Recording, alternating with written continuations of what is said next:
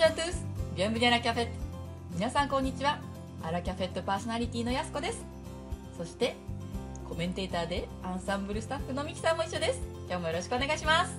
ミキです今日もどうぞよろしくお願いします。オンラインフランス語学校アンサンブル・アン・フランスプレゼンツアラキャフェットフランスフランス語が大好きなあなたに旬な情報をお届けする番組です。5月6日第172回アラカフェ。本日のテーマは試験対策についてです。先週はアンサンブルメイトのコニーさんに通訳案内士試験の具体的な内容などを伺いましたが今週はズバリどのようにして合格をしたのか試験対策を具体的に伺いました。通訳案内士試験と出験準1級試験ですが内容が違うので試験対策もおのずと違ってきますよねでは早速インタビューをご覧ください。ではコニーさん。通訳案内士の試験対策合格への秘訣を教えていただけますか？は難しい質問なんですけれども、まあえーと、私、まあ、前に申し上げました通り、えーと、英語の通訳案内士の資格を持っていたのであの地理歴史一般常識は免除だったんですけれども、まあ、英語の時は受けたのでその対策方法をちょっとお話ししたいなと思います。地理に関しては、えー、旅に出たくなる地図日本という、まあ、地図とこう地理が説明されているような本がありましてそれを見ながらこうここ行きたいなあそこ行きたいなとこう思いを馳せながら勉強したのとあと意外と役に立ったのが時刻表なんですよね。時刻表の前の方と後ろの方ってなんか駅弁の情報とかここ何駅でどんな駅弁が買えるとかあと何駅には何があるとかそういうのがいっぱい書いてあるんでその情報が、まあ、地理にも役に立ったし一般常識でも役に立ったんですね。で、えーと、歴史は私日本史って勉強したことが多分中学以来ほとなかったのであの世界史を選択していたので。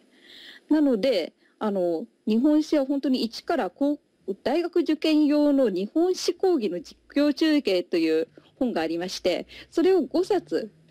ひたすら読みまあ文字が大きくてこう流れが分かりやすいっていう理由で選んだんですけどねあの教科書とか読んでらんないのでバーッと読んででで大体なんか出るところって決まってて文化史が結構多かったのでで文化史を中心にやってました。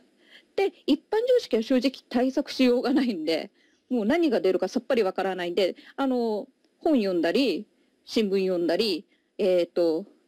現代用語の基礎知識っていう分厚い本があるんですけれどもそれをたまにパラパラめくってなんか好きなところ読んでみたりとそういうことをしていました。でフランス語の対策としては、まあ、これもすごく特別してたわけじゃないんですけれどももうあのそういうような日本語の試験である程度地理とか歴史とかの知識が入ってしまうので、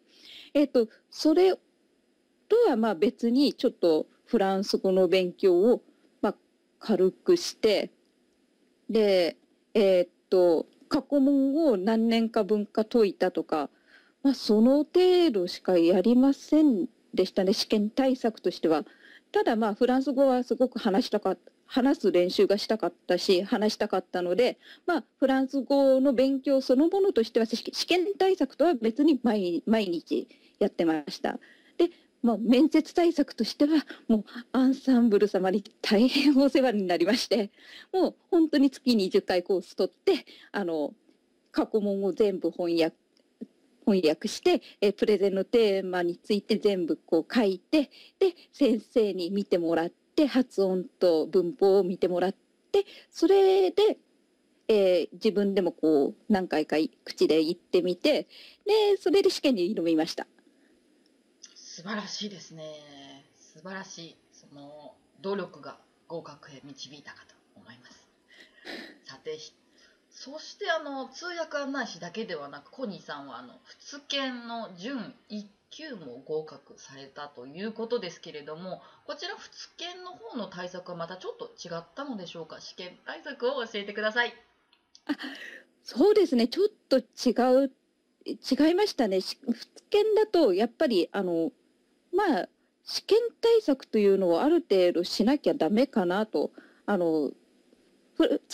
内士については自分がガイドをやっているので、まあ、ある程度こう知識の地盤はあるのででも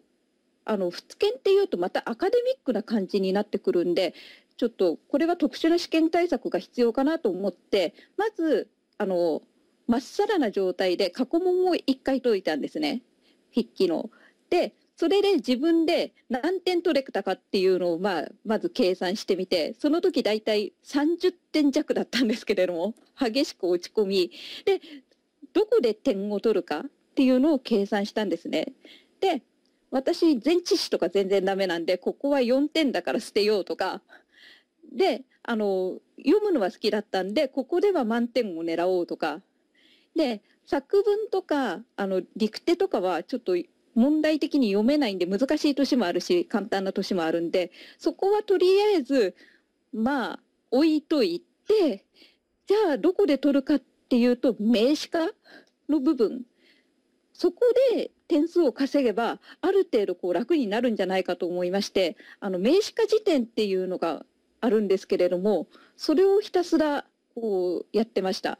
そしたらもう狙い通り名詞化で5問中4問取れましてそれがすごく大きくてであの筆記が受かったんですね。であの面接なんですけれども実はその後面接1回落ちてしまいました。なぜ多分理由としてはあのスジェが「あ」「べ」で2つ選べてで「あ」の方がなんか社会的とか政治的とかそういうような話題で「べ」の方が身近な話題なんですけれども当時あの「あ」を選んだら点数に下駄を履かせてくれるという噂が流れていましてで私割と筆記ギリギリの点数で受かったんですね。なので下駄履かしてもらおうと思って無理やり A を選んだんです。そうしたらあの今もうすごく問題になっているイスラム国の話題でしてこれをフランス語で説明するっていやいや無理だったけれどもやっちゃったんですやらかしちゃったんです。で結局こうなんか試験官の人にこういろいろ助け舟を出してもらったんですけれどもこうスジェの真偽がつかめずに自爆してしまったと。でそれを反省をもとに、えーと、今回やはりアンサンブルの先生方に頼ったんですけれどもあの政治的な話題を無理やりこう答え自分のフランス語力で答えるんではなくもうスジェの「あ」が分かんなかったらもうしょうがないから「べ」を選ぼうと決めたんですね。米の方がまだこう日常フランス語に近い感じなんでで案の定試験あ全然分かりませんでした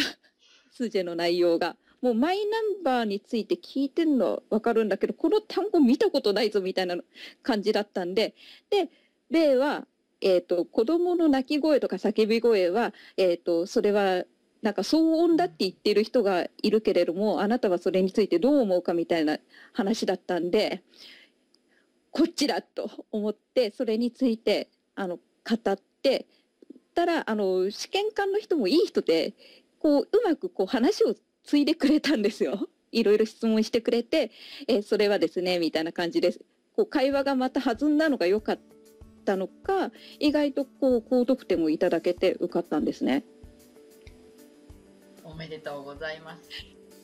ありがとうございます。コニーさん、通訳案内士、そして仏研準1級合格おめでとうございます。ミキさん、どうですか？聞いていて。はい、一言で言うと、無駄が全くありませんでした。聞きながら思わずメモをね、取っちゃいました。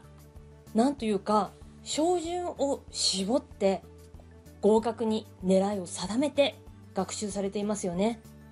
地理や歴史の学習方法は楽しみながら行っていて勉強学習というより知識を広げて楽しんでいらっしゃるご様子だったのも大変印象的でしたねさて皆さんは楽しみながらフランス語学習をされていますか？試験勉強もただ合格を目指すのではなく具体的に的を絞ることも大事ですね。本日はここまでといたしましょう。アラキャフェットを運営しているオンラインフランス語学校アンサンブル・アン・フランセはフランス語を365日自宅で1回1500円からプロの講師に学べる学校です。フランスで叶えるあなたの夢応援します。やすこと。ミキがお届けしました。次回第173回はコニーさんのインタビューの最終回になります。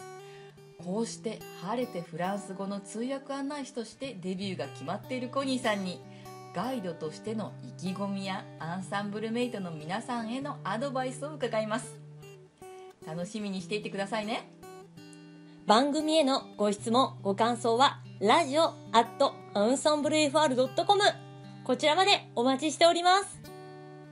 それではアビアトーアホバーオーバー